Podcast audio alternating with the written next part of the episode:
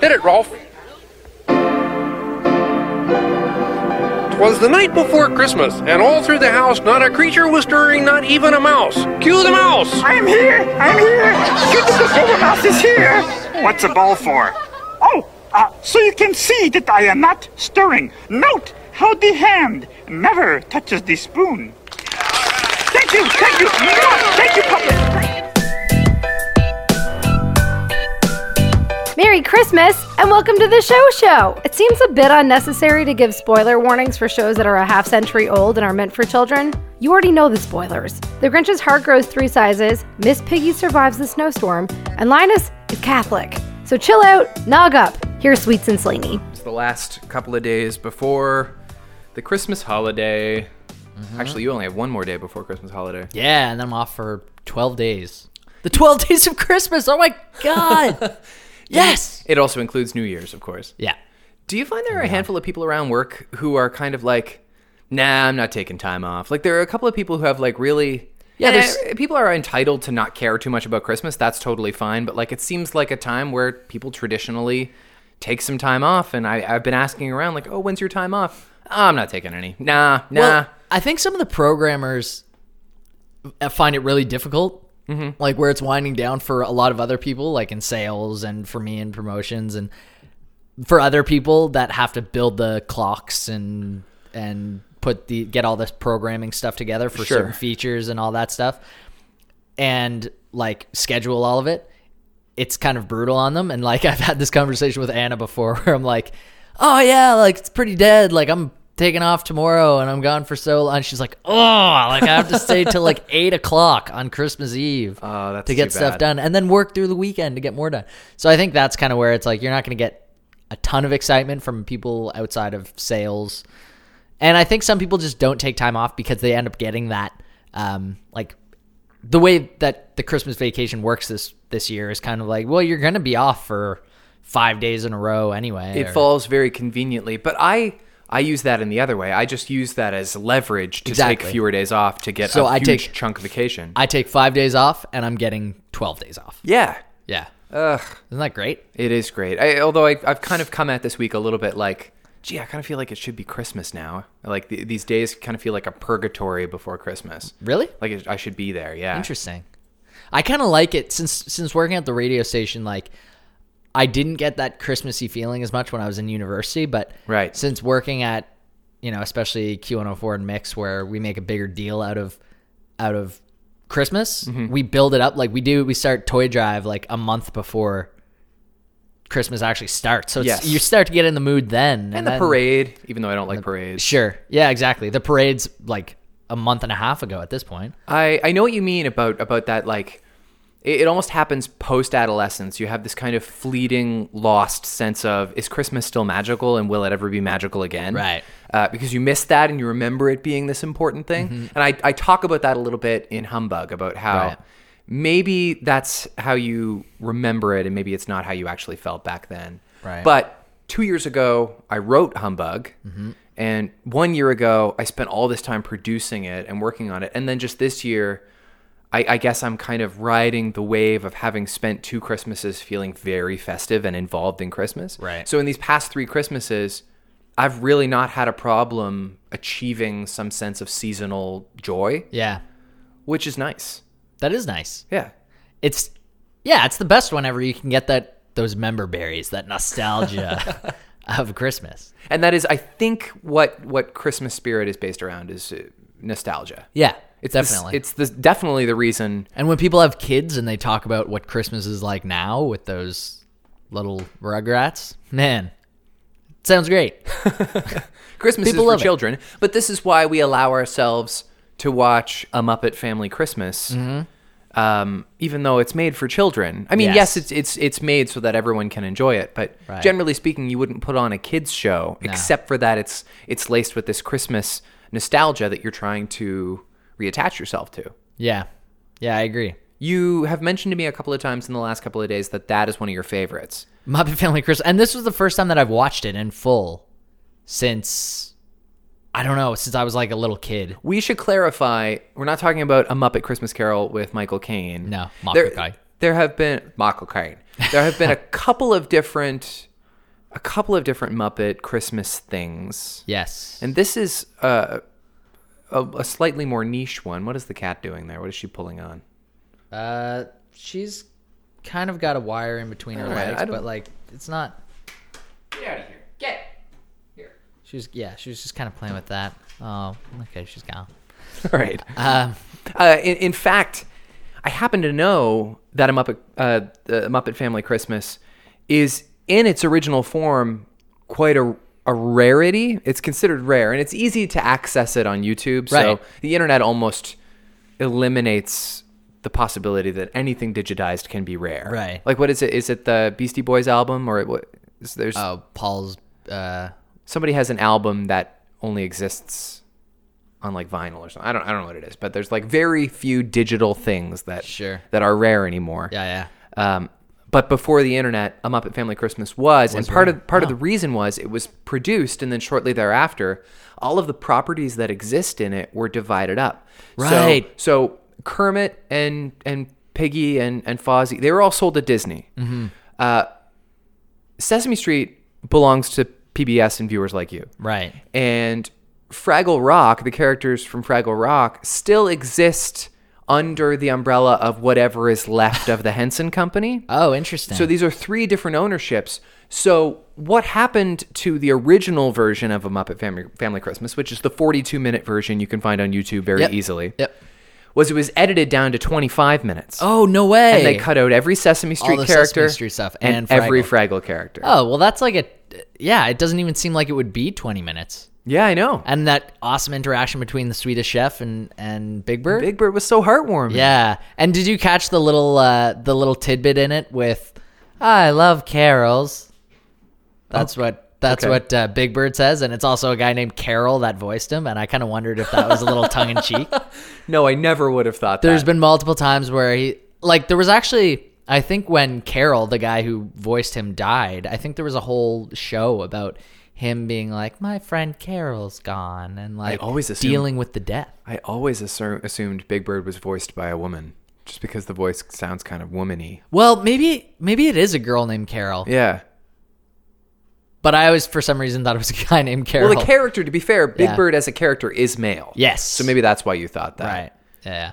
Uh, I know that Big Bird was one of the. I mean, obviously, Big Bird stands out, but if you look at Jim Henson's funeral on YouTube, and I think we've talked about this before. Yeah. Big Bird stands out, and many Muppets, including Sesame Street characters and Fraggles, are Doesn't present. doesn't Big Bird like deliver the eulogy or something? Big Bird cries. Oh my god, that's heartbreaking. I don't I don't remember I don't exactly remember No, oh, Big Bird sings.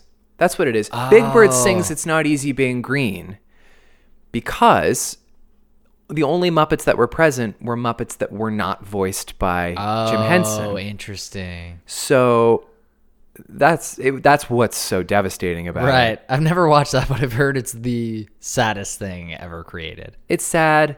And I mean it's beautiful. I think someone told me like when they want a good cry, they watch Jim Henson's funeral. it's a good idea. It's like notoriously super sad. It's it's really sad, but it's also like it's touching. Yeah. So at the end, in the final 30 seconds of Mm-hmm. a Muppet Family Christmas, uh, Jim Henson and Sprocket are washing the dishes. Did you get a kick out of that? Yeah, I, Yeah. it was like Jim Henson just replaced Doc all of a sudden Yeah. for a second. Like he be, and he's like, "Yes, that's right, Sprocket." Uh, someone's got to clean these dishes. Yeah, Who, what a, who was Doc? What was that character about? he was just supposed to be. I I don't know why. I think he was supposed to be the one who kind of got infected with the magic of Christmas, Right. He was because he kind was of the kind of, he Scroogely was like, one. "I wanted a quiet Christmas," but Right. comes around so quickly to the point where he's like, "I'm gonna build bunk beds real quick for all these Muppets." Uh, and now we're friends. Yeah. Yeah.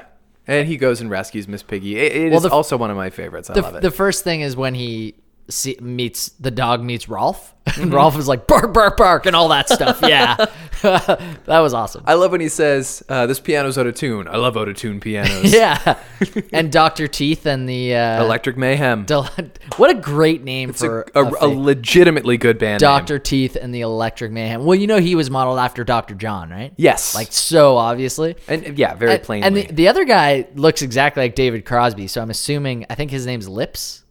oh, okay. I think I think that's a I think that character's a girl. No, no, he's got like a mustache, like the dude with the red mustache coming out on both sides, Okay. and then the girl with the yellow hair. yeah, yeah, yeah. The one who is that strange blue creature? yeah, Yeah. She's supposed to be um, uh, what Joni Mitchell. Oh, okay. Yeah. Yes, of course. Yeah. Oh, this is so cool. Yeah, isn't So that who awesome? animal supposed to be? I don't I don't know if animals actually created after anyone. I think it was just kind of his own his own guy. Although some might say Keith Moon. Some might say Keith Moon. Actually, I think he was supposed to be Keith Moon. oh my God, Um, I actually really do think he was supposed to be Keith Moon. this is cool that you're piecing this together. Yeah, I I remember hearing it somewhere before too. I'd, and I'd have to ch- double check that. But, Yeah.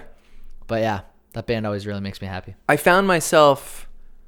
The only thing I would roll my eyes at is the uh, the passing of the Fraggle Pebble. Yeah. I found myself annoyed by this this practice. I, I used to really like the Fraggle part of I used to really like the whole thing. Now I realize that although it does hold up and it still it gives you that nostalgia. It does. It's not as muppety as you, as I kind of thought. Like it wasn't good for just a basic sit down laugh. It was good for like ah the yeah, I watched this when I it was really younger. wasn't that edgy. No, it, some- there was like a, sometimes the Muppets a are edgy. Christmas Carol every every other. Well, considering the Muppets first thing was called like Muppets Sex and Violence, like that was supposed to be.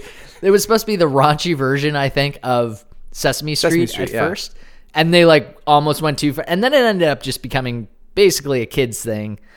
But the Muppet Show arguably is like kind of a Saturday Night Live of Muppet stuff. That's I remember hearing Jason Siegel talk about that a lot when he was kind of uh, spearheading the relaunch of the Muppets when he did the Muppet movie, and he Yeah. wrote that movie, and uh, he's obviously got a special thing for puppets Totally. with the Sarah Marshall story and everything. right.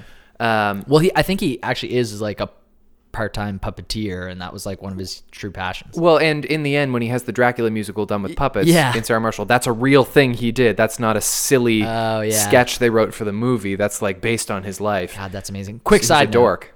Do you have have you found yourself ever saying, "Oh, the weather outside is weather"? Of course. I, I, Of course. I've been saying it for three years, and the other day I was driving, and Catherine, my friend, uh, said, "Oh, the weather outside is weather," and I was like, "What is that from again? like, why have I been saying this for Yeah. years and I don't remember it? But I find it so funny." And also, you sound like you're from London. Yeah, that- I knew that one.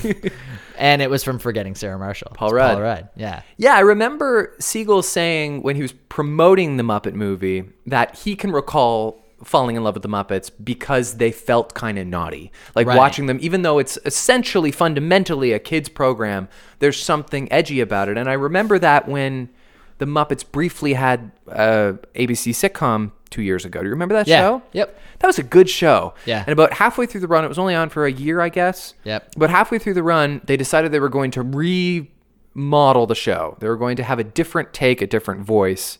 And it was still okay, but it wasn't as good. I thought the first 10 episodes of that show were cutting and weird. And they don't have it on anymore, do they? It's canceled. It's over, yeah. now. Oh, it's too bad. yeah.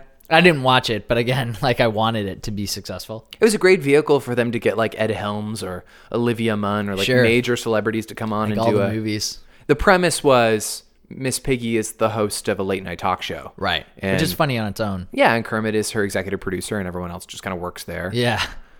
I, I, I really enjoy the Muppets, I thought. And in fact, my all time favorite Christmas special, maybe I should have had you watch this, although it's not anyone else's favorite because no one else has heard of it. It's called Mr. Willoughby's Christmas Tree. Okay.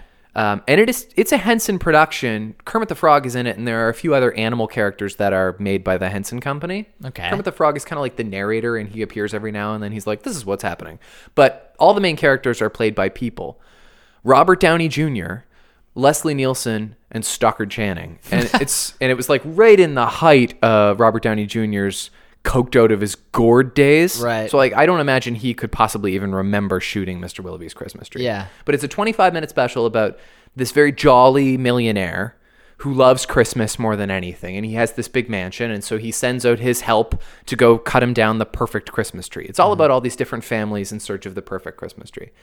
Um, and so his help goes out into the woods and they cut down the perfect Christmas tree. Little do they know that there's this family of mice atop the tree trying to cut the top off of the Ah. tree to take home as their perfect tree. Okay. And so Mr. Willoughby puts the tree in his living room. I'm just going to tell you how the whole thing goes. 'cause Yeah, it's I only can't wait. 25 minutes. It's a lovely story. Mr. Willoughby puts the tree in his living room, and it's just a little bit too tall for his living room. Mm. So he chops the the top eight feet off the tree, and uh, he decides he's going to give it to his maid who lives upstairs, and that's Docker Channing. She needs a Christmas tree. Send it up to Miss Adelaide. Is I her think name. I see where this is going. Exactly. And so the mice are still at the top of the tree all the time. And Miss Adelaide puts up the tree in her loft upstairs, and it's just a little bit too tall for her loft. So she lops the top off and she throws it out into the dumpster, and a family of bears comes by. And the mice are still aboard the tree, terrified that people or bears or owls are going to devour them while they're in search of their perfect tree. And uh, the family of bears come by and they put it in their cave, and it's just a little bit too tall for their cave, so they lop a little bit off the top and they throw it out into the woods. And the mice are just about ready to cut off their perfect piece of the tree once again when an owl flies over and picks up the the piece of the tree and takes it home to his family as a as a, a perfect Christmas tree. And it's just a little bit too tall for the owl's nest, so the owl lops off the top of the of the tree and tosses it out into the woods. And the mice are still attached to the top of this tree terrified for their lives. And just as the mice are ready to chop off the, the perfect size of their Christmas tree, they realize it's already been cut for them because it's already been shrunken down so small that it's perfect for a mouse. So they Right. take it home and everybody has a perfect Christmas tree. Nice. It's a lovely little story. Sure. I told it in almost as many minutes as it takes for the production get through. Yeah.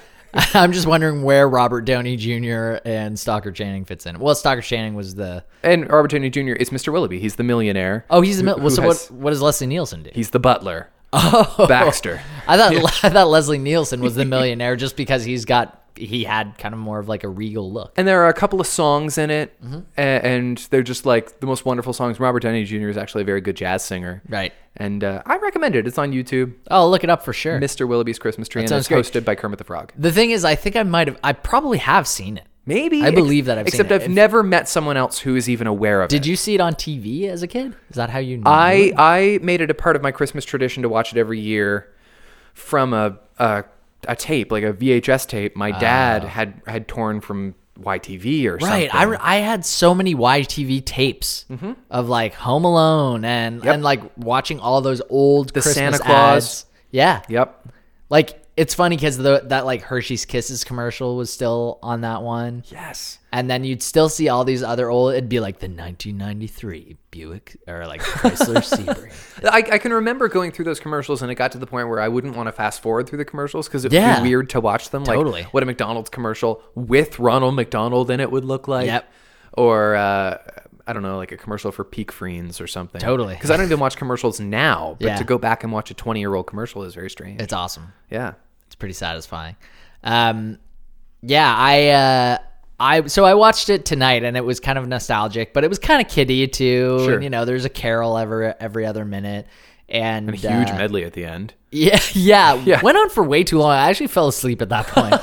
I'm not joking. I was like lying on the couch, kind of tired anyway. And then all the singing started happening, and I fell asleep and woke up right when Jim Henson was like, "Who's gonna wash all these dishes, Sprocket?" Also, what happened with Doc? And how about um, A Muppet Christmas Carol? Is that one that you care about? I think I would now. I, I at the time, being a youth, hated it. Really? Could not get into it at all. That's crazy to me. But now, yeah, I, and I think it was just. I thought it was kind of a slow musical. yeah.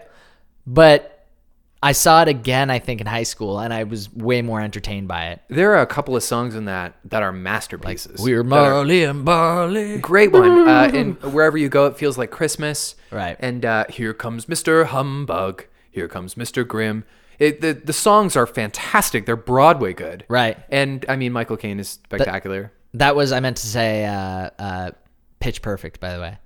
You have perfect pitch, and I meant, I wish you stayed along at the Christmas party for longer because I was going to make so many jokes to to Becky. to Becky about Okay, how we should give a background. A couple of weeks ago on the podcast, we were discussing Christmas music, and Boney M came up, and their song is Mary's Boy Child. Will you sing Mm-hmm. a little bit for us right now? uh, I thought it was like it- the one that I did was like bum, bum, bum, dum, bum, bounce, bounce, bounce, bounce, bum, bounce, bounce, bum, bum, bum, bounce, bounce, And that's bounce. exactly that is Mary's boy child. Right. And that's exactly what you did two weeks ago too. And when Becky was listening to the podcast, she texted me to say she's pretty and Becky's a music major. She she wanted me to know that you probably have perfect pitch because every time you sing on the podcast, as if that's all the time, she checks to see if you're you're just um, spontaneously starting in the right key, and Yeah. apparently you do it pretty often. Oh, she actually checks. Yes. She fact checks. I thought there was no way to find a definitive answer on that, and I thought that easy. she. that's awesome. I thought that she also, um, was asking you if I had perfect pitch, like Oh. like you would know. Well, she did that too, and I said no. yeah, I, I need to ask. Does Slaney have perfect pitch? And I was like, whoa. How would Sweets ever respond to that? Like, yeah, no, he definitely does. Does Slaney have this incredibly rare musical gift? Also, yeah, well, that's what I thought. I Yeah. thought like perfect pitch is like to me like synesthesia, like being able to see color. Yeah, Or, it's kind of sorry, like that. Hear hear color. My uh, my good friend Drew has a brother who's an excellent saxophone player, and he has perfect pitch. Mm-hmm. Really? So he and he has said, and Becky has said this as well. Though it's a cool skill and it's a cool party trick for nerds, Right. It's also kind of haunting to hear like a door slam and go, "That's a D." And to hear to hear a toilet flush and go, "That was an F sharp." Like it's, Oh! Really? you hear it all everywhere, right? Because everything is a note. Yeah, I like that. Yeah. That reminds me of like Mozart in the Jungle. Have you ever seen that show? Mm. No. It's it's based on a book, Mozart in the Jungle, and it's uh, narrated by Jason Schwartz. Okay. Schwartzman. Schwartz. Jason Jason Schwartzman. Yeah. Schwartzman, Like okay. Wes Anderson. Jason. Yeah, Schwartzman? yeah, exactly. It's narrated by him, but there's actually a, a show as well, and it's a good show. It's like a comedy on Amazon, Okay. and it- Mozart in the Jungle. Mozart in the Jungle, and it's all just about a, a current day um, virtuoso maestro who moves in. He's kind of like the bad boy maestro. in New York? Yep, who Okay. come comes from Spain, I think. That's cool. And yeah, and the whole story of like him replacing like the old man and Is he actually playing uh, Mozart, like a, a modern Mozart, or it's just he's like a Mozart? he's like a type Mozart. figure. But it's it's kind of funny because there's some parts where he's like thinking and talking to Mozart, and Mozart's like a little man in the library talking back. So to it's him. absurd. it's a little bit absurd. Yeah, like, not all the time, but there See, are a I few episodes when you like said that. Mozart in the Jungle, I pictured uh, Nickelodeon show. Yeps. Animated, exactly the same thing I thought when I first heard it. animated like Fairly Odd Parents. Yep. And a guy who looks like Mozart but is wearing the loincloth of George of the Jungle. Right. That's what I pictured. I kind of thought maybe like a green screen show Okay. where they where it was like this guy Mozart dressed as Mozart in front of like a ton of greenery being like what am I doing here? Oh, the sound of a coconut hitting the ground is an F sharp and now we can make this song. It's a great uh, uh, plague on one's life, I think, to be of perfect pitch. You're going to start doing this now. I'm going to start doing it. I find myself singing all the time just cuz I'm like there's that perfect pitch kicking. You just need to start your day by playing a perfect C on a keyboard and then just go about your day comparing everything to that note. And a you'll C. train yourself to be pretty close. Except I'd be wrong all the time. Like that door shutting was a C. Someone would be like, "There's no way that was a C." Just always say C. Yeah. Just when in doubt, go with C. It's a C. I wanted to say the reason the pebble ritual in Fraggle Rock drives me crazy is that it seems rude. it seems like You're they- regifting. yeah, there's so much regifting and right in front of the person. Right. Like like at first they're starting to say like last year I got this pebble from this person and the year before she got it from him, but then immediately I they thought the give it same to thing. Robin It goes- and Robin immediately gives it to Grover. Yeah, I thought the same thing. I also realized that I was confusing Grover and Gonzo for a long time. I think I was calling Gonzo Grover. Interesting. Um, but the Grover part was super funny. Notice my hand is nowhere near the spoon not because he's dressed up stirring. as a mouse. and It is was not Not a stirring. creature was stirring. Not even a mouse. Right. Uh, it was funny. Um, so yeah, I was overall pretty happy about it. The Couldn't Muppets are complain. timeless. Uh, quick, um, Aside. quick aside or intermission maybe Sure. from the first show. What did you think about Saturday Night Live this week? Oh, um, I thought it was disappointing. Did you? overall? I mean, I, I thought it was disappointing because I I Interesting. expect the Christmas epi- episode to be quite a spectacle, Sure. and it was certainly not. It was almost determinedly not a big production. On the level of Christmas specials, it was not that good.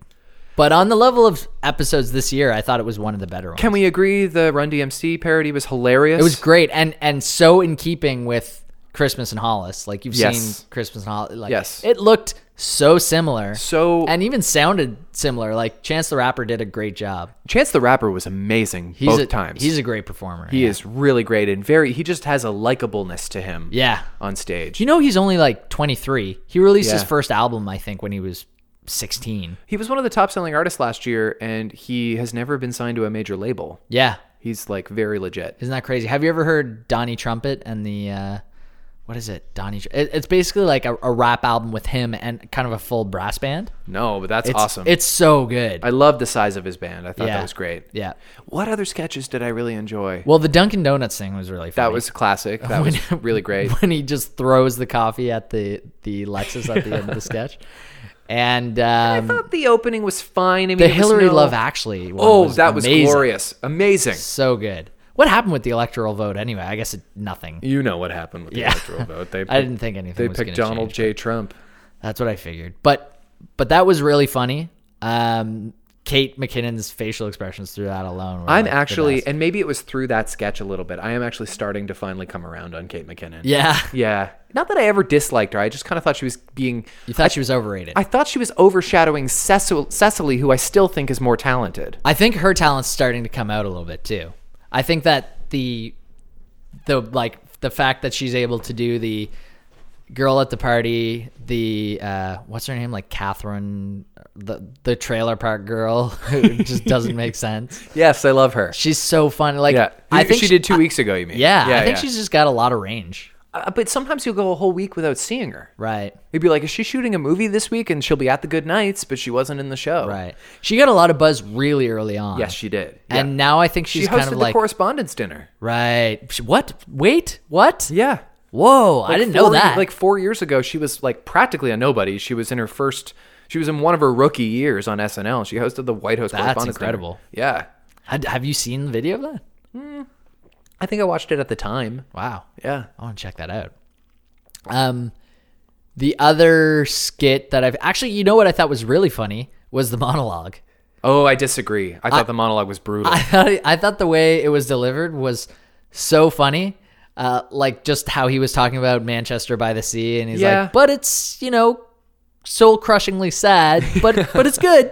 Uh, and the John Goodman, Alec Baldwin stuff was kind of a good like intro Yeah. into it. And then when I'm getting so tired of people singing during the monologue, just Yes. hearing a couple keys of Yes. the piano and then them breaking out into song, that it was kind of refreshing for to see him go like, except for singing. Singing is definitely not happening. well, that's a I bit of love an that. inside joke on SNL too, because it's understood, and it's not exclusively the case. Mm-hmm. Because like when you have Lin Manuel there, you do a song, Right. But or or, or like Justin Timberlake for that matter. Sure. But like if if the guest host they have does not have very good comedic timing. Mm-hmm. Often they'll do a song just because it's easy flash and entertainment, Right. and the timing is built in. Yeah. know what I mean? Yep. Um, so I think that was kind of a, a subtle wink to that. Yeah. That it's like Yeah, exactly. I think I think it was a subtle wink to how much of a crutch it is for the crutch. monologue. Yeah. Exactly.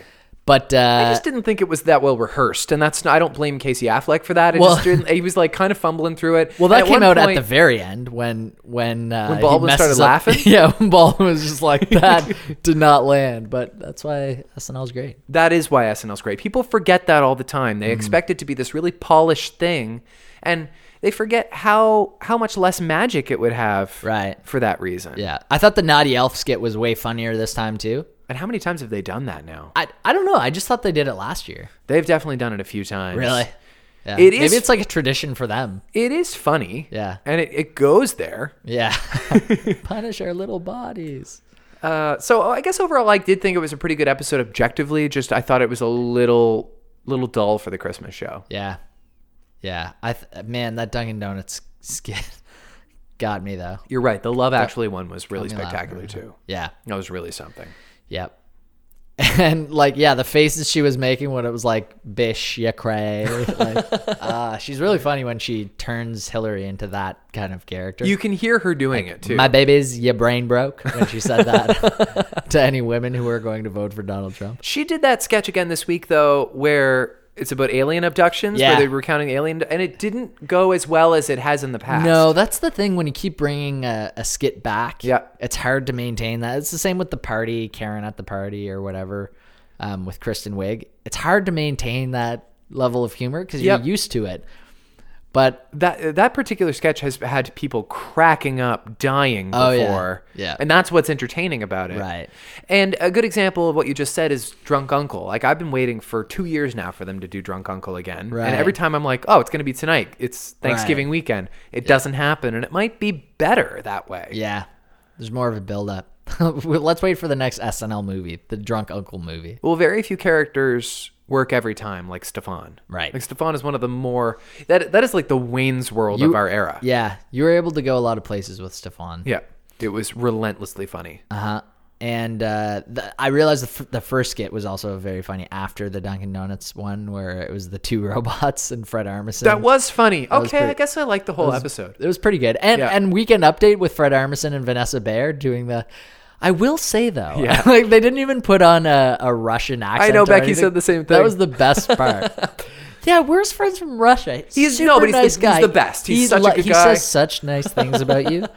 Um, I will say though, because I know people like that. Yeah. like my friend Karen actually talks like that.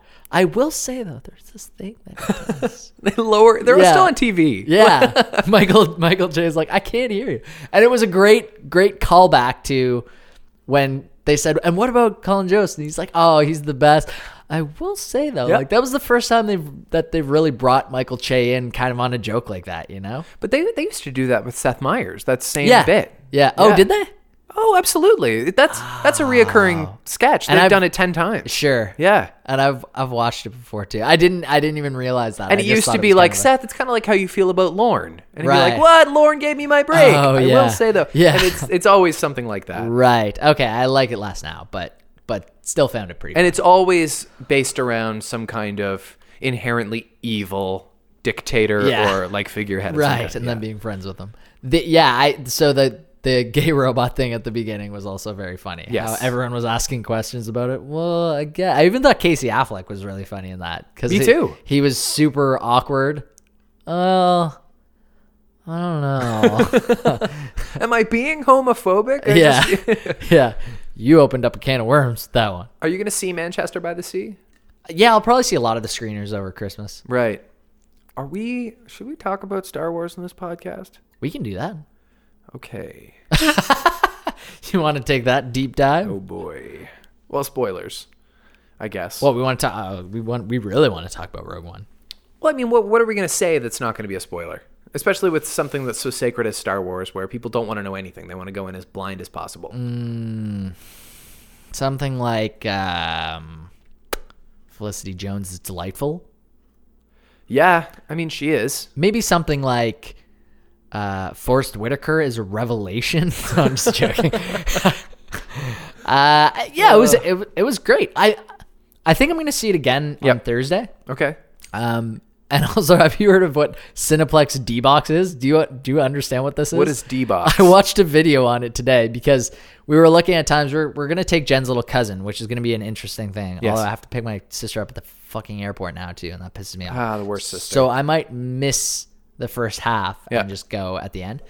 Um, but the uh, the D box is like IMAX, but the chair also like moves with you. Nice! And like if if you're like up in the sky with with the Falcon, the Millennium Falcon or Yeah. something, you're like rocking back and forth. They and have there's that like here? yeah. Wow. Ap- apparently, it's at uh, uh, Dartmouth Crossing Okay. the the D box. I watched a video on it today and was like, It must "What be the hell is expensive this?" for a ticket for that. Jen was like, "I would get sick if I was doing that." Yeah, I, I think so too. So we're just going to see the like Ultra AVX. It was just a really IMAX it was a really excellent war film. Like it wasn't it wasn't as campy as Star Wars usually is. They really re- rely on the droid to do all the jokes. Yeah, Um good good droid by the way. A little bit different from the classic. Like yeah, my brother made a good point. That's what they should have done with Jar Jar Binks. right. They would- that's he's that's who that should have been. yeah, he was kind of dry and like he he he landed some some really good jokes. Everything out of his mouth was I'm funny. coming too. Cassian said I had to. No, I thought it was great. I- Yeah. I, thought it was so good, and I thought it it. Well, how old are Jen's cousins? So Jen's little cousin, he saw The Force Awakens. He's in grade three. This is different, man. I know, I know, and this is what. But the violence is not I'm not talking about violence. I'm talking about how it ends. the overall plot, and that's what Jen talked to talked to his mom about too. I think it and would have kind been. of I said- think that the way I think the way that it, it ends was beautiful, and I was so nervous that Disney wasn't going to do this. Yeah. because they're Disney. But it it would have been troubling to me as a kid. I was gonna say, do you think it'll be troubling? I hope it's not. I'm a sensitive little weenie, though. Well, maybe he is too. He's only eight. so, well, we'll see. Um, I Perfect amount of Vader. the mo- yeah, Perfect amount. great usage of Vader. Yes. like get to see Vader be a bit of a badass, and that's really the last time you're gonna see Vader, I think, for Uh, any of the next movies. Especially since James Earl Jones is like 83. Yeah, Like totally. yeah. If if they want to bring him into a studio, Yeah. my brother had a good point that they should really just have they should just pay James Earl Jones a hundred grand to go into a studio for a day and Mm-hmm. record just everything. just say a bunch of shit. Yeah. So that because especially since Vader's voice is tempered milk, one sugar. and it's modulated. Yeah. Like if they could just have him say enough generic phrases that they could piece together some basic dialogue. they can just in take a it from like pinch. Field of Dreams, and stuff, other movies he's been in. the Lion King. Yeah, Uh, yeah, exactly. Simba. that would be Everything the sun touches will be yours. Yeah, uh, you could honestly use everything the sun touches would be yours. I think so, in a yeah. Star Wars movie. You probably could. Um, There's so, yeah, also I'm still stoked on it. I, I there was actually an article, and you said you liked the last three minutes of the movie more than the Force Awakens. I did. and there was an article today that said why, and it was in Rolling Stone why. Um, this movie is better than The Force Awakens. yeah. I mean, there are a lot of people who, in hindsight, like to criticize the Force Awakens for being. A lot like A New Hope. Yeah, I, I think that had they done anything else, they would have alienated a lot of people. I think Sure. I think that was the right thing to do to re-enter the Good universe. foot in the door, yeah. Yes. Yeah. To give to give people just an explosion of member berries, Mm-hmm. exactly what they want, all the while setting up some really great openings for other avenues. Right. Right. Yep. Because it wasn't exactly a cri- it wasn't the Hangover two to the Hangover one. No. It was new stuff. Yeah, yeah. And and Rogue One was was wonderful because it was tremendously new. The Hangover 2 to The Hangover 1 was the prequels. Yes, kind of. Yeah, kind of. That's the way people accepted the prequels. I came home from without giving anyth- anything away. I came home from Rogue One, and I immediately put on the new A New Hope. And the first Yeah. paragraph of the opening crawl of A New Hope. So literally, the first thing you see in any Star Wars movie in 1977 Mm-hmm. is amidst the Civil War, a crack team of elite rebel spies managed to steal the plans Yeah. to the Empire's ultimate weapon called the Death Star. And like. Those two lines are exactly what this whole movie is. Yep. And so suddenly the first 20 minutes of A New Hope are so enriched Yeah. by this film that was done perfectly. definitely. I was saying I love the the way that they choose the Star Wars locations now are so good. I Yeah. found within the prequels it was a little similar, but like maybe too futuristic from the from the originals. Right. But this one goes back to kind of the roots of having like you know, it, it looks kind of like a Middle Eastern, Mm-hmm. you know, it looks like it could have been in Siberia or like Istanbul or something where they're in like a market, but there's aliens walking all over the place and the colors are really neat. And I Yeah. just, I found myself really lost in those parts of the movie. Has it struck you that either of these two new Star Wars movies have not really dealt with classic Star Wars planets at all? Like in two movies there's Oh, been yeah. there's been no Tatooine. Sure. There's been no Yeah, I guess that- Naboo or all and I'll, I can tell you this, there's only been one planet that's been used from previous movies. Which is what? and it appeared in Rogue One, and it was Mustafar, which is the planet, the lava planet where Obi Wan defeats Anakin. Where was Mustafar in the Rogue One? Spoiler alert: Vader's castle is on Mustafar, which adds this whole other twisted element to Vader had a castle on Mustafar. in when the- they first showed Vader, when when Ben Mendelsohn went to went to audience with him, and that was on a lava planet. That was where Vader's castle was. You know what? I was uh, unable to completely enjoy this Star Wars movie because I, this year and last year I was getting texts from street teamers, so I had to run out and make a couple phone calls. Oh. Did you miss one of the two Darth Vader scenes? I think I did. Holy fuck. Another good reason for me to go again. Although I'm gonna miss the first half again, and that's when it happened. Yeah. Doesn't that suck? I can't believe you missed one of the two Darth Vader scenes. I think I did. I really think I did. The first scene that I saw Darth Vader in was when he was in that big tube being drained, and he just Yeah, sort that of- was it. That was on Mustafa. okay. He I saw comes out of back. that and I he saw has that a back. meeting with Ben Mendelsohn. right, and that's when And that's when he tells him, don't choke on your asp- aspirations. right. Okay, and that's Ben. That was Mendelsohn. on a lava planet in Vader's castle. Right. And Okay. that is on Mustafar, which is is very fucked up considering that was where Vader was baptized. right. I kind of thought that was on the Death Star that that was all happening. Uh, No. Okay. no, it was not. Cool, cool, cool. Cool. anyway. Yeah, so I like Jeddah. Yeah, a- and, and uh, one of the criticisms see- I'm seeing a lot, and I got into a bit of a Reddit war with somebody when I came home from the movie. No way. People criticizing because there's a very cool CGI effect, which I wouldn't spoil, Mm-hmm. although we've already kind of discussing spoilers. But there's a very cool CGI effect which we've seen maybe nowhere else before. Mm-hmm. Um, Not done this well anyway. no, although it was done very well with, uh, well, I won't say. Um, Marvel Civil War had an a interesting similarity. Um, a lot of people criticizing that it was only maybe 90% believable. Right. And I'm going, why is that not enough for a Right. piece of theater? Yeah, Like- for something that's that takes place in the stars. Yeah. Like, it, and also, if you had that attitude in 1977, Star Wars never would have caught on. No. Because stuff didn't look perfect. I was listening to a podcast and a girl made a good point of like how you shouldn't necessarily watch like her her case for not going from Rogue One to the original movies to then the prequels was it's hard to go back Mm-hmm. to the original movies after seeing you know you're getting such such an explosion of like awesome special effects and That is storyline. that is going to be a, a big question for the next generation of dads. What order do I show my kids Star Wars? in? Well, because there's going to be so many different options at that point, You yeah. can go. You could go Rogue One, then the originals, or maybe by that point, Rogue One, um, the Harrison Ford movie. yeah, the Harrison you mean the Ford Han movie. Solo movie, Eh, Sorry, yeah, the Han Solo movie first, right? Well, that that would take Then- place well before Rogue One. and then Rogue One, and then the prequel. Uh, but the prequels technically are still supposed to come before. I don't know. I just hate the prequels.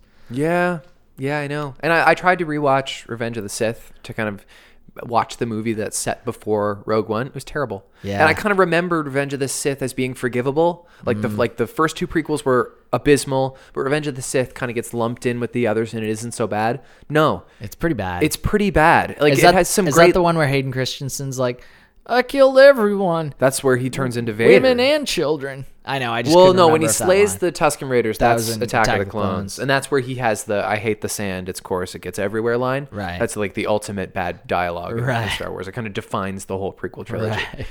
Um, i- there is some good lightsaber shit in Revenge of the Sith. There's some good moments, Mm-hmm. but but there are a couple of issues, and they all surround Hayden Christensen. I mean, every time he has an on on camera scene with with Padme, I wanted to turn it off. I and was he like, hasn't this is- done anything since He retired he he from just from like, acting. He has a "Yeah, farm now. I'm good. Oh Yeah. God, Um, not a and ranch? also, there was a missed opportunity. Like Anakin becoming Darth Vader should have made me cry. Mm-hmm. Right. It should have. It, that's the birth of the greatest movie villain of all time. It should have hurt. Right. And it was just like, oh, I guess we're there now. Yeah. You know. Yeah. Well, the other thing the other thing is obviously the original Star Wars movies are so good. But and I think this it's unfair to say because at the time it was so amazing. Yep. But it kind of does start out a little slower. Yeah. You know, like you're getting a lot of desert walking and there's some cool scenes, but A lot of campy stuff too that we forget about. totally i mean th- like again saying what what this girl on uh, bill simmons podcast said was basically like but you see yoda and you're like that's a puppet Yeah. like that's that's a puppet with like a weird voice totally. you know that's not that impressive No. but and the they- new movies are impressive so far. yeah Next year we got episode eight to look forward Yeah. to. We are now as far away from a new Star Wars movie as we can be. yeah but at least we can watch the last two We should get back to back to Christmas. let's go back to christmas The Star Wars Christmas special. Just kidding. I've never seen it. Star Wars is over. If you want it. We got a complaint at the station about playing that song, eh? what? Uh, uh, do they know it's Christmas? Is that what you're singing? Uh, no, that's uh, that was. Oh, uh, you're singing John Lennon. John Morris Lennon, over. yeah. No, do I they have know it's perfect Christmas? Ah, pitch. You're supposed to know that. I'm sorry, dude. Um, Uh, Band aids. Do they know it's Christmas? We got a complaint. Why'd they get a complaint about that? about how the song is written from the perspective of white privilege and its its Oh. message is antiquated. that's a bit of a deep dive. I know, but also every station plays that song. Yeah. and I also hate that song. Do you? But, but Jen was saying the other day how she loves it so much. I hate that song, but not not for any political reason. No. I just hate it. sure. And the and the Christmas bells that ring there are the clanging chimes of doom. Tonight, thank God it's them instead of you is a line I've always taken issue with. Well, I mean, they're they're saying that. I think that they're I get it. they're like it's it's coming from a place of white privilege. Well, I think that's kind of the point they're making is like all these white privileged people don't know what's going going on in Africa. Yeah. Right. Or if they if they do, they're like, well, it seems too far away from me. Thank God it's I don't think it's really a commentary on Western apathy about No. tragedy around the world. I think it's a commentary about how this this season of joy is Hmm. only something you can celebrate if you don't have bigger problems, right. right? Because these like, do they know it's Christmas? They got bigger problems. They got bigger bigger fish. The to greatest fry. gift they'll get this year's life. Yeah, I just think it's very melodramatic, and I hate Bono. And Well, it's about AIDS. so, uh, it's not really about AIDS. It's about well, it's about like starvation and yeah. Well, it's a, It was done for Live Aid, I guess. Right. Yeah. Christmas. yeah. Christmas. It was Bono, Bob Geldof. Yes. Uh, Who else was in it? It was like oh, Boy George and Boy George, Michael, George. and I think maybe like I don't think Boy George was. I think George Michael was. Oh, maybe Boy Boy George. George was is too. in there for sure. He is. Yeah. Yeah. Um, it's like Diana Ross. Maybe I don't know if I can I can sense any female voices in it. Yeah, it's like the. f- Uh, isn't it the first person singing is a woman?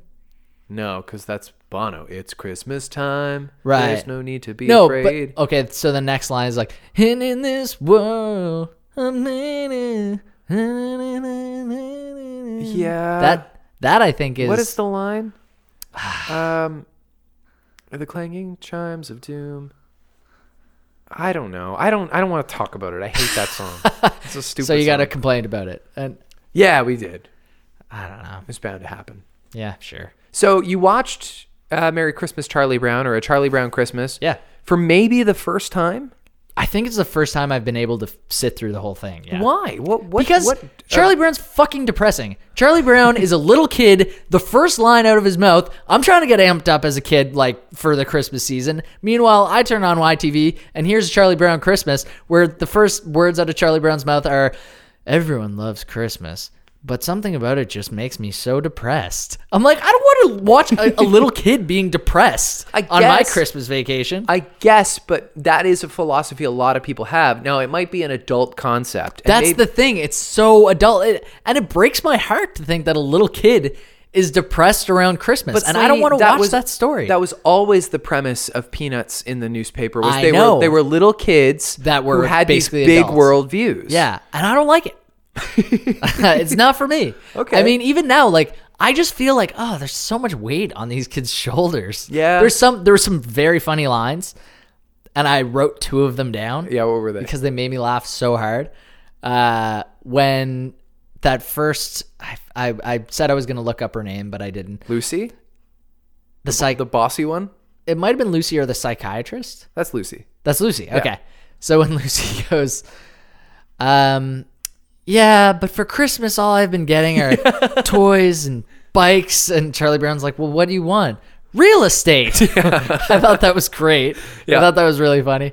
And the next line from his little sister when she goes, when she's like asking for money for tens and twenties, and she the the scene ends with her saying, I just want what's fair. I just want what's coming to me. I just want my fair share. like that that needs to be the beginning of a rap song. there's something great about the the cadence of the way these little kids talk because it was voiced by real children like real Oh, really? little children none It of sounds which, like it. none of which got credit you can't look up what their voices were Whoa, Oh, Charlie Brown. Yeah, Charlie Brown himself sounds like he's like 3 years old. and they weren't actors they No. were actor kids they were just kids and this was one of many reasons why CBS was not inclined to buy this production Right. also they they thought Vince Guaraldi's score was pretentious Yeah. and not accessible. They thought the again the verbiage was was too highfalutin, and they Mm-hmm. thought uh, they thought the message of anti-consumerism was not in keeping with their huge corporation. Sure. So they almost they almost didn't buy it, and it was almost shelved forever. They also were forced to produce uh, a version of the show with a laugh track Oh, and yeah. last minute they didn't have to air it. Um, they didn't want to, but uh, just just to kind of colorize it a little bit to fluff it up, they had to put a laugh track on the thing. Yeah.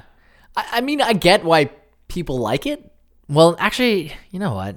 I don't even know that I can say that. I'm kind of Really? like, fuck this show. Like, although the, there were lines that really got me in it, but I just kept feeling sad Yeah. for Charlie Brown. Like, it wasn't even, oh, this is all kind of funny. And like, look at all this stuff that I, it was just like, man, this kid's really hurting. I think maybe Christmas time. I think maybe this year more than ever before, I related to Charlie Brown and and just just the message of.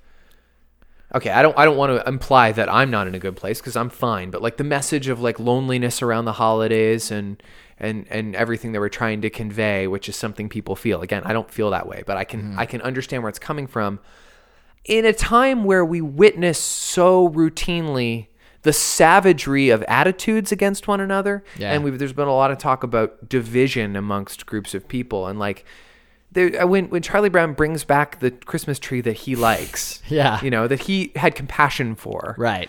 there is no reservation for their criticism of charlie You brown. are so stupid, You're Charlie so Brown. stupid, Charlie Brown. Boy, are you a lost cause. And like Yeah. and and that's the way people talk to each other now. Right. And you just have to sit there and take it. yeah. And Charlie Brown does. Yeah. So I don't know. I I kind of I kind of think it still works. oh god it was just so like i don't know i mean mu- a muppet christmas sure there's singing people are all generally happy it's christmas but i don't know I, I, jen jen walked in she was like you watching muppets christmas snoop loop and i was like yeah i'm watching it it's f- f- super depressing and she was like it's really depressing isn't it she's like every charlie brown is pretty much like very depressing Pretty depressing, yeah. like I don't think do they even still put it on TV for like kids? Like well, they 'cause made a I don't- movie. Remember last year they made a Oh they made yeah, a Peanuts movie and it didn't really do that well. It was apparently excellent, but it didn't Really? do that well. Yeah. yeah. I don't know. It just I don't want to see a bald kid get bullied Yeah. and then feel Rela- sad. So what did you think then? Because I wanted to observe that the only reason I'm okay with there being like scripture in this thing is because that's the way it was then, and I find it sweet. I'm not a religious person, but Mm-hmm. Sure. it's still a touching moment. Yep. So not having any nostalgia connection to this show, what Mm-hmm. did you think of that? Did you find it odd?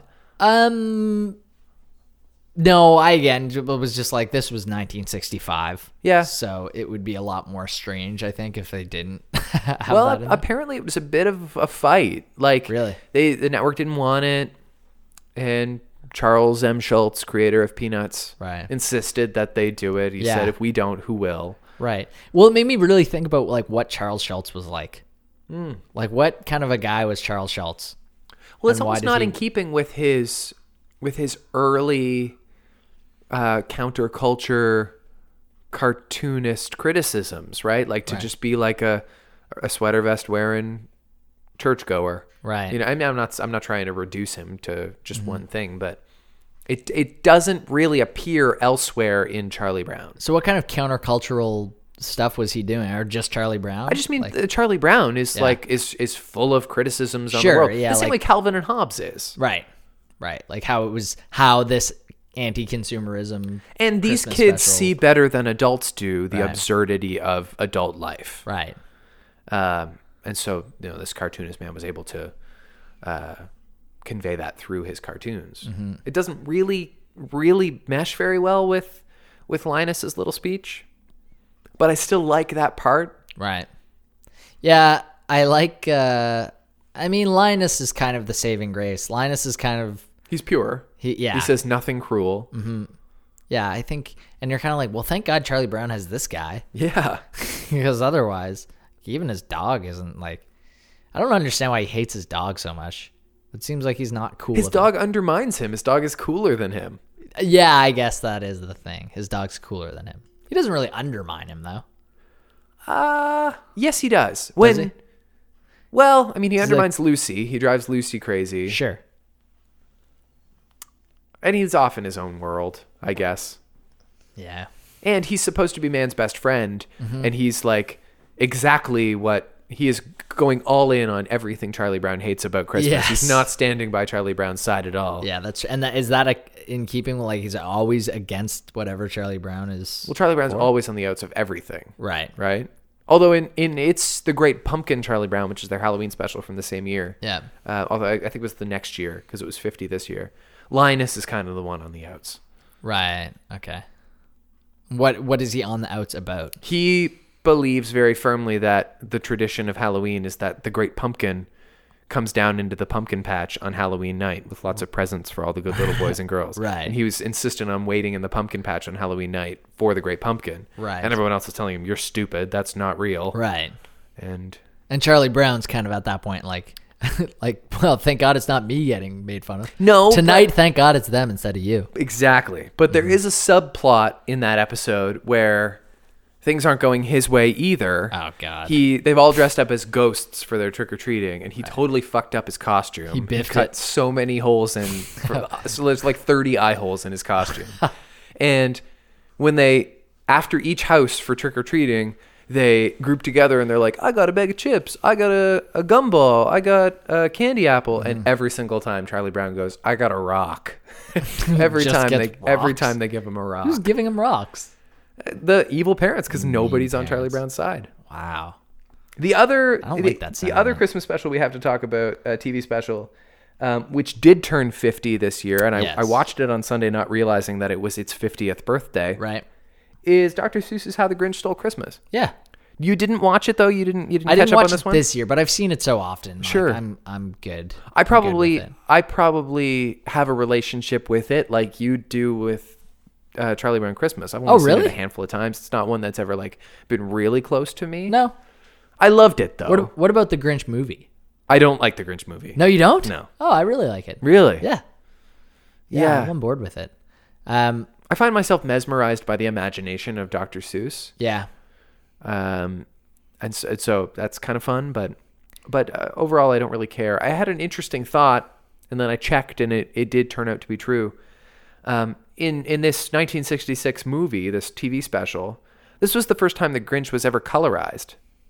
And so before the TV special, in the book that had existed for years at Mm-hmm. that point, the only color in the Grinch book is red. Everything's black and white and red. Ah. And so it's never said that the Grinch is green. They had to decide for this TV special that the Grinch is probably green. And then the book changed to green after that.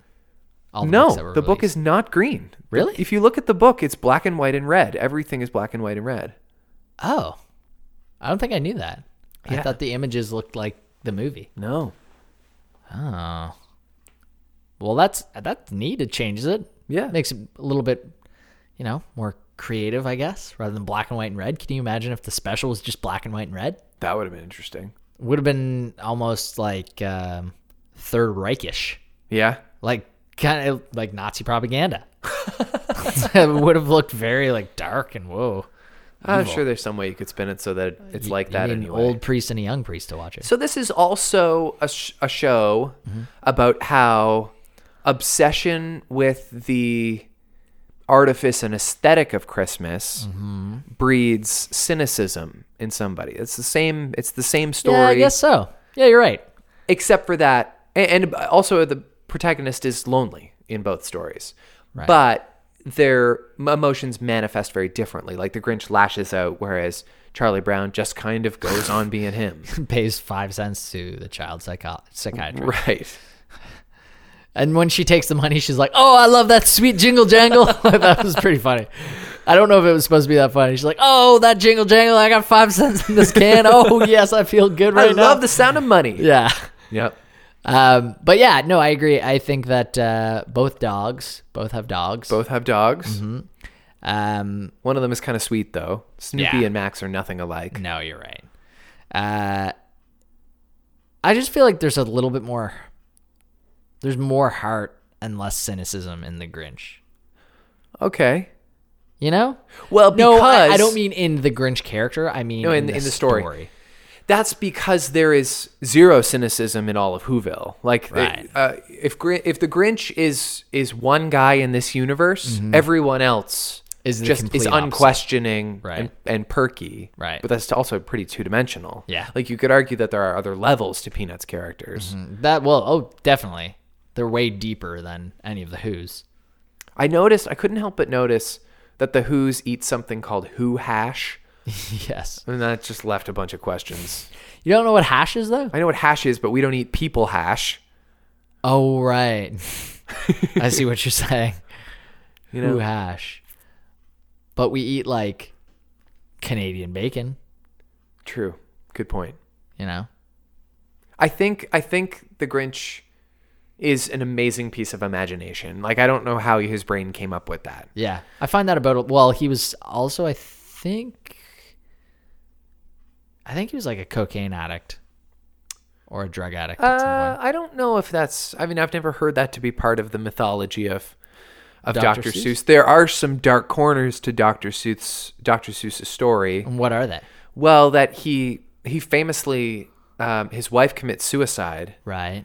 when she found out he'd been having an affair. Oh yeah. and you can look up the suicide note that she I've read it. Oh It's my God. Haunting, and it basically What? and it basically says, Merry Christmas. well, it's it's it says, um, I I would never want your fans or the children who love your work to know the truth behind our story.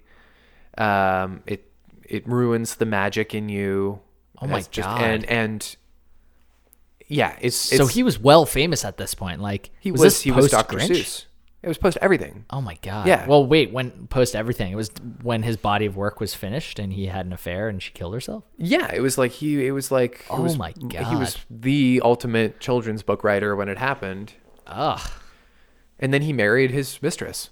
Wow. Yeah, I, I found it interesting in the credits for The Grinch. It said written by Dr. Seuss, produced by Ted Geisel, and that's Dr. that's his Seuss real name? Yeah, Yeah. So I, I found it funny that he like he used a a big boy name for Ted his Geisel. producerial job. It's kind of a weird name. Yeah, The Geisel.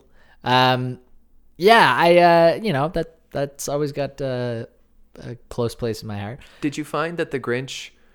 I mean, of course, the Grinch got carried away, but like his whole point was to steal Christmas. But he's in there stealing light bulbs and Yeah. ice cubes. Yeah, Like, it's like he, his whole thing was like to basically take any any way of enjoyment. Like he would have burned down people's houses, I think, if uh, if he could have. yeah. Even was even if the darker. argument can be made that Christmas is silly, Yeah, people can have ice cubes and light bulbs. sure. Yeah, you don't need to literally leave them in the dark. Right. Right. But I mean, he came around pretty fast. Yeah. Pretty fast too. I was reading some quotes today from Christmas music, from Christmas movies, because at one point someone was like, "Well, it's gonna be a hap hap happy Christmas," and I said, "It's gonna be the hap hap happiest Christmas since Bing Crosby tap danced with Danny fucking K." And uh, What is that from? I don't know that's that from- reference. That's from Christmas Vacation. Oh, I don't care about that movie. what? No. Really? No. Christmas Vacation or A Christmas Story. You don't find a Christmas Vacation funny? No, it's not funny. no, no. th- It's not funny in your opinion. No, it's not funny. Oh my God! You're talking to a generation of people that love Christmas Vacation. Have you given it like a full watch? Sure, recently? I have. Of course. It, I just I don't get I don't get I don't even see where the jokes are. To be honest, I Really? sit there and I'm like, I didn't. I I can't even tell you what might be what people laugh at. Wow. No, When it's a Chevy Chase thing. I think. when Uncle Eddie says that he uh, has a plate in his head, and anytime the microwave turns on, he passes out and pisses his pants and can't remember what his name is. It Yeah. doesn't like strike you funny. No, The old man saying you wouldn't hear a dump truck driving through a nitroglycerin plant. I think That's- I'm there's nothing- softer. Like I like Home Alone, and But that's got like a, a nice a nice sentiment to it too. It's not like Christmasification? yeah, yeah. I mean, they all do. sure. Well, yeah, I guess most Christmas movies do. Sure, not all not all the vacation movies necessarily. do. No, I mean, I like Miracle on Thirty Fourth Street Yeah. and the Santa Claus. Like, I like the really soft Really kitty soft ones. Stuff. Okay, Yeah, gotcha. But and I that's don't like Chevy Chase. right. But you do like John Hughes. You like Home Alone though, Yes, I do love Home Alone. Right. One and two, anyway. right? Yeah. One especially. Yeah, although I mean, I've definitely seen I two used- fewer times. I but used also to love really it. like two. Like Yeah. two came out closer to when I was, um, I don't know, old enough to understand it. So I really liked that and thought that that was the funnier one. And the whole idea of being in New York was so cool. Yeah, But being older and watching it, it's just so much more ridiculous, and like it's just so much more, like I don't know, the whole suspension of disbelief thing aside. It's just so much more conceivable that a kid could be left at his home of course. and not like you know he has to sidestep a whole lot less in in the s- first movie because in the second movie he's like basically faking that he has a credit card and Yeah. going into the hotel room and basically like walking around and buying other things and no one questions that there's a little kid walking down the street and Well, they do the the hotel management is on to him. Yes. throughout the whole movie. Right. but it is a but classic. they're onto him like he's the villain True, where, exactly. where no one just takes him and like calls 911 He it's the classic example of a sequel uh, elevating and perhaps a little bit too much. Mm-hmm. right But because it's the kid looks the same and the villains are the same and Yeah. it's just it's And they, the- they the- both it's different enough. It's Y- perfect. The villains would be murdered at the first like stop. Are you that aware Kevin of the Home Alone McAllister- drinking game? Where you have to take a shot every time Kevin does something to Harry or Marv that would kill them in real life? Oh, that's everything he does. Yeah. Oh yeah. Everything. He drops a tool chest down a flight of stairs on him. In Home Alone 2, he's on top of the building and they're threatening him from the sidewalk Yeah. and he is hurling bricks at Marv's face. I know. And like four or five of them hit him square in the Square face. in the forehead, and it just kind of leaves a mark. Yep. Like it's not like bleeding or anything. Yep. It's just like a dent in his head, and he's kind of like staggering around. Yeah, he's like dizzy for a Okay, sec. Marv, how many fingers am I holding on? um, did you ever watch Die Hard? I also, I mean, I, I like Die Hard fine. You do, okay. Again, I, it's not You're not in love with it. It's not Sure. Back to the Future or Star Wars to me. No. I also kind of think. I mean, Die Hard is a Christmas movie, sure, Yeah, but but I, I, I get why people say it's not, but I do. but I don't watch know it if a on lot of Christmas people sometimes. do say it's not. I feel I feel like you know how you know how the war on Christmas doesn't exist. Yeah. You know what I mean? Like how like the people are talking about how like uh, oh I hate when people make Merry Christmas politically correct, Right. but no one is making Merry Christmas politically no one's correct. saying It's that. kind of like that. Like Yeah. no one is on the other side of Die Hard is a Christmas movie. There's occasional Christmas music and you can see a tree in the background. Yeah. But the people who insist on Die Hard being the the best Christmas movie are they're the same people who say Bob and Doug McKenzie's 12 Days of Christmas is the best Christmas song. You're just being defiant. You're just you're not wanting to side with anything real. Mm-hmm. It is a good movie and Bob and Doug McKenzie's a funny piece of comedy once. But I, I don't know how to articulate exactly how I'm feeling, but there's a defiance in saying Die Hard is the best Christmas Sure, movie. and you're okay with it. You're saying give it up, yeah. give up the defiance, and saying Die Hard's a Christmas movie. I mean, it Or is a give up Christmas saying movie, it's not a but it's Christmas- not the best Christmas movie. It might it might be the best action movie, Yeah, but it's not the best Christmas movie. No. that's silly. no, definitely. Um, moving along to, I have a Christmas song question for you, and I don't know, Okay. even know if you can answer it. Okay. Twelve Days of Christmas. Jen said she heard a song on the station that sounded like, uh, like almost possibly homophobic. Oh, probably. it's like it's like two two people singing 12 days of christmas and it's not bob and doug because i asked her specifically like, Right. was it like about beers and stuff yeah. um she's like no it sounded like they're almost like putting on like a feminine affectation and Uh, is it? There's another one that we play. It's another stupid parody of Christmas music. It's uh, the Pains of Christmas. okay Twelve Pains of Christmas. Is that sound? Does that ring a bell? maybe I don't know. There's a couple of really campy, awful Oh. right Christmas songs that are just made to be novelty jokes. Right. And some of them are okay. Like I want a hippopotamus for Christmas is fun. Like I, I like Sure. Mm-hmm. hearing that song. I like her voice in it. It's it's bizarre. But like other ones, like Bob and Doug McKenzie, like that's not a piece of music. No. You know what I mean? No. um, or uh, police stop my car. Like that is definitely making light of of drunk driving. Right. You know what I mean? yeah. So Is that a song that's played? police stop my car. yeah, Oh, interesting. I I don't think I heard that It's one a yet. dumb song, There was uh, you- the song that I'm obsessed with, right? Christmas Rapping by the Waitresses. yes, The lyrics are confounding. right. Uh, the structure is is insane. It might not even exist. The structure. Mu- yeah. get this Christmas over with. Like that's one of the lyrics. I love it. They basically say get this Christmas over with and it sounds like it's two syllables. But it's a fun song. It's objectively a good song. Oh yeah, it's catchy as hell. yeah. Bah humbug. No, that's too strong cuz it's my favorite time of year. Merry Like- Christmas. Merry Christmas. Yeah. Merry Christmas. and and th- this is by the same band that I think did the like I know what boys want. Yeah. I know what the perfect pitch again. Yep. But uh, but this song in particular, like me and my friend were going back and forth for an hour last week, texting each other about how funny the lyrics were. And if you get a chance, look them up because it's basically like a small book of and it was supposed to be like the pun was that it was rapping. Yeah. Like over Christmas. And it's not rapping at all. Not rapping at all. Like it's funny. It's it's like rapping in the way that Blondie was kind of rapping in some of her songs. Yeah. And some people say that she was the first rapper, which Right. is also ridiculous. People say that, do they? no, I don't think that people say that. Oh but God. I think I've heard someone say it. Right. They were drunk. Oh man, my throat is sore. Are you done your Christmas shopping? Um, I've got a little bit more to do. Yes, I have to get something for Becky's parents like in the next 24 hours. Yeah. I don't know what it's going to be. What about like a couple wines? They don't drink at all. What? Period. They never have? No, so like that would make it easier Yeah. to to get anything alcohol related, Sure. but it's just not an option. Oh god. Here I am. Here I stand.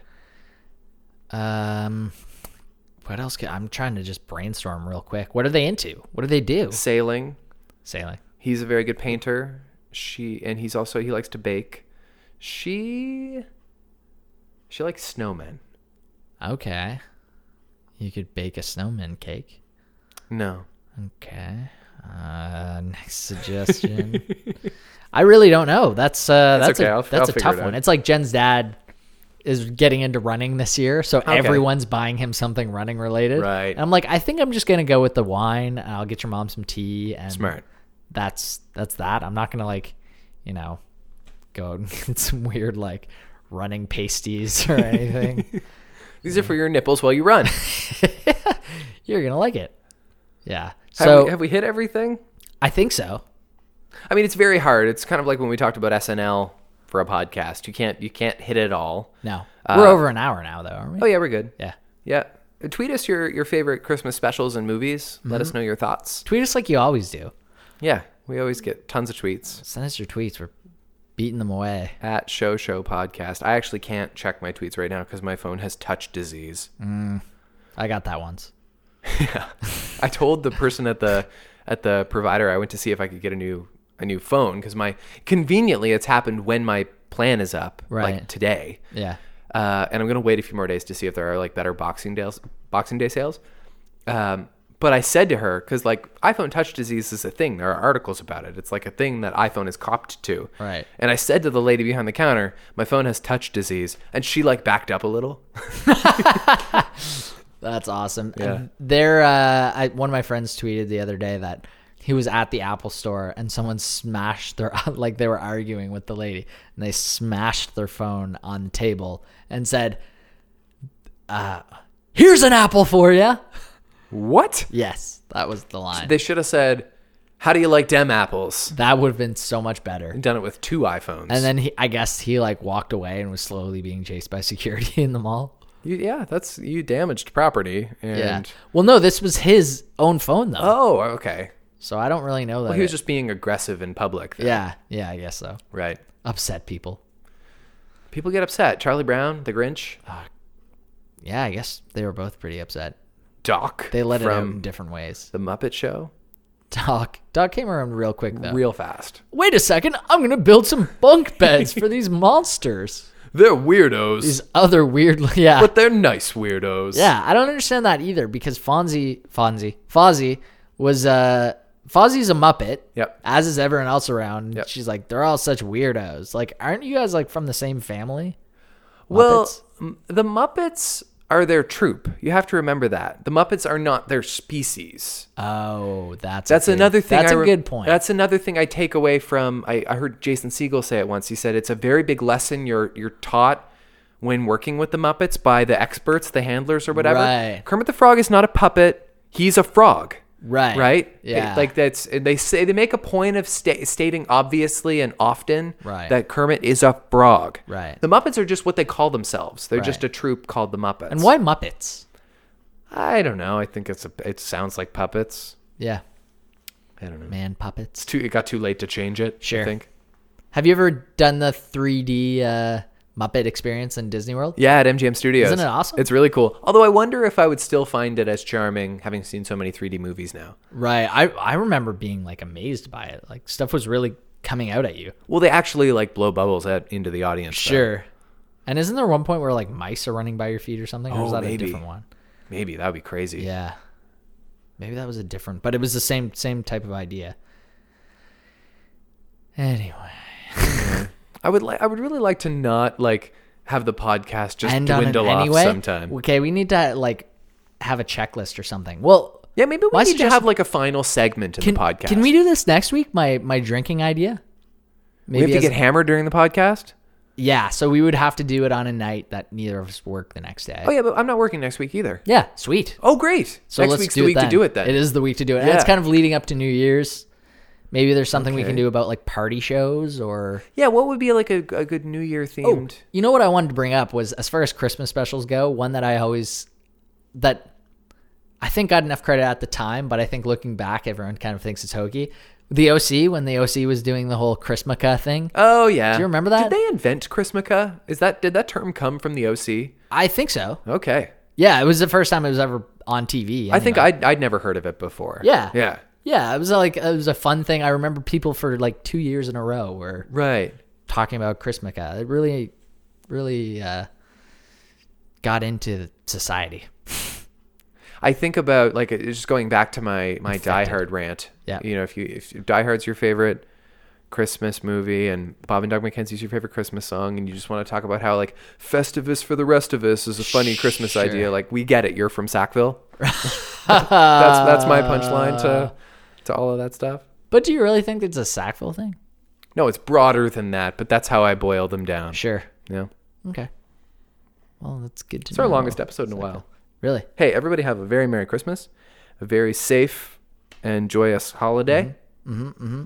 Uh, what? So, what do we know? What we want to do for the next? I don't know. podcast? Maybe we'll have to brainstorm about that. Yeah. Okay. But we should try and do something that's New Year's oriented in some tangential way. and my idea was we have like seven different ten-minute segments or whatever, and we take a drink before we talk about everyone. So, and what we kind of segments progressively do you get- want to break them down into? I don't know. I I haven't put much more thought into that. I, either we break it down into different shows, or Yep. we talk about a different element, and we actually just have a timer Right. that, like, as it winds down, That could be cool. yeah. I think we will both have more time, although we probably won't put any more time into prepping for it, but we will have more time. Well, to- what's nice about our format now is that it doesn't really require a whole lot of prep. The biggest time commitment is just watching the shows. yeah, Um, but we do sometimes suffer from not having enough of a, a skeleton. Mm-hmm.